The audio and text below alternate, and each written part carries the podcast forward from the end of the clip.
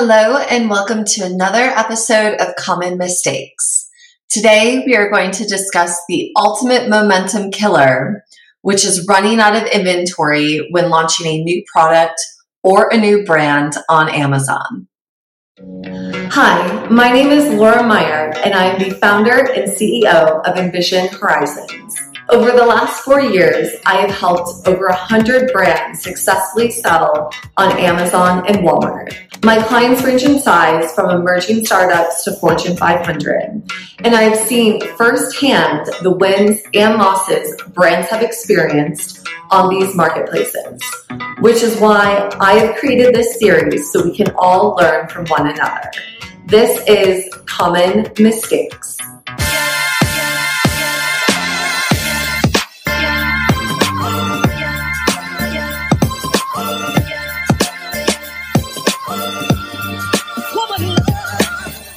All right, welcome back today. We are going to talk about the kiss of death for momentum on Amazon, which is running out of inventory.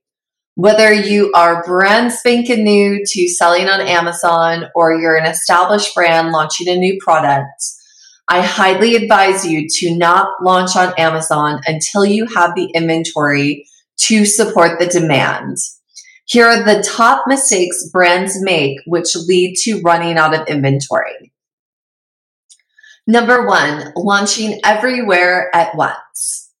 One of the reasons why we encourage our clients to launch new products on their D2C first or emerging brands to launch on their D2C first before branching out to Amazon is so that they can have a general idea of the demand for their catalog or their new products. Number two, not reserving inventory for Amazon specifically. I've seen this many times where brands that are emerging or established brands with new products have all of their inventory in one system. As a result, when a brick and mortar contract or PO is placed, that inventory is pulled, and then all of a sudden there's not enough inventory to replenish Amazon. What happens next is inventory and sales go to zero, and it can take months to recover that momentum. And in some cases, that momentum is never regained. As a result, competitors will gain market share, organic ranking, and in some cases, even conquest and steal your loyal replenishment customers. Number three, not building in delays into your supply chain when reordering. Always plan for the worst case scenario. We all saw what happened to supply chains in 2020 closed down factories, backed up shipping ports, and many other issues. Number four, not having a warehouse that can meet the demand to get product out and to FBA. If possible, we encourage our clients to have inventory sent directly from manufacturers to FBA and to negotiate in their contracts for the manufacturers to meet the prep requirements for FBA. That said, if you own your own warehouse and the inventory that you need to get into FBA, you are prepping and sending yourself. Do not get cheap with staffing your warehouse or who you hire or contract as your 3PL partner. I'm a firm believer that you get what you pay for. And if you continue to run out of inventory because you cannot meet the demands, it could cost your business tens, if not hundreds of thousands of dollars in missed revenue. Number five, not using Amazon's partner carriers.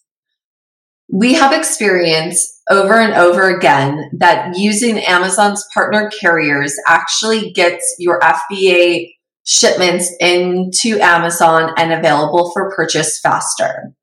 One of the reasons for this is when it comes to an LTL drop off, the company has to schedule, the logistics company has to schedule a drop off time with Amazon's warehouse. And it appears from our side of things that Amazon prioritizes the drop offs of the Amazon partner carriers rather than other third party logistics companies.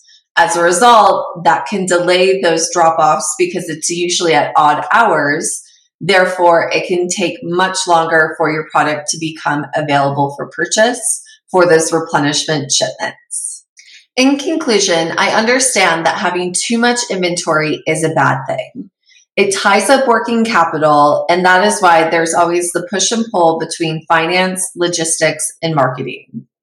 My biggest piece of advice is to get that initial data from your D2C for either your brand or your new product. And when inventory levels are healthy and sustainable, that is when you should launch on Amazon.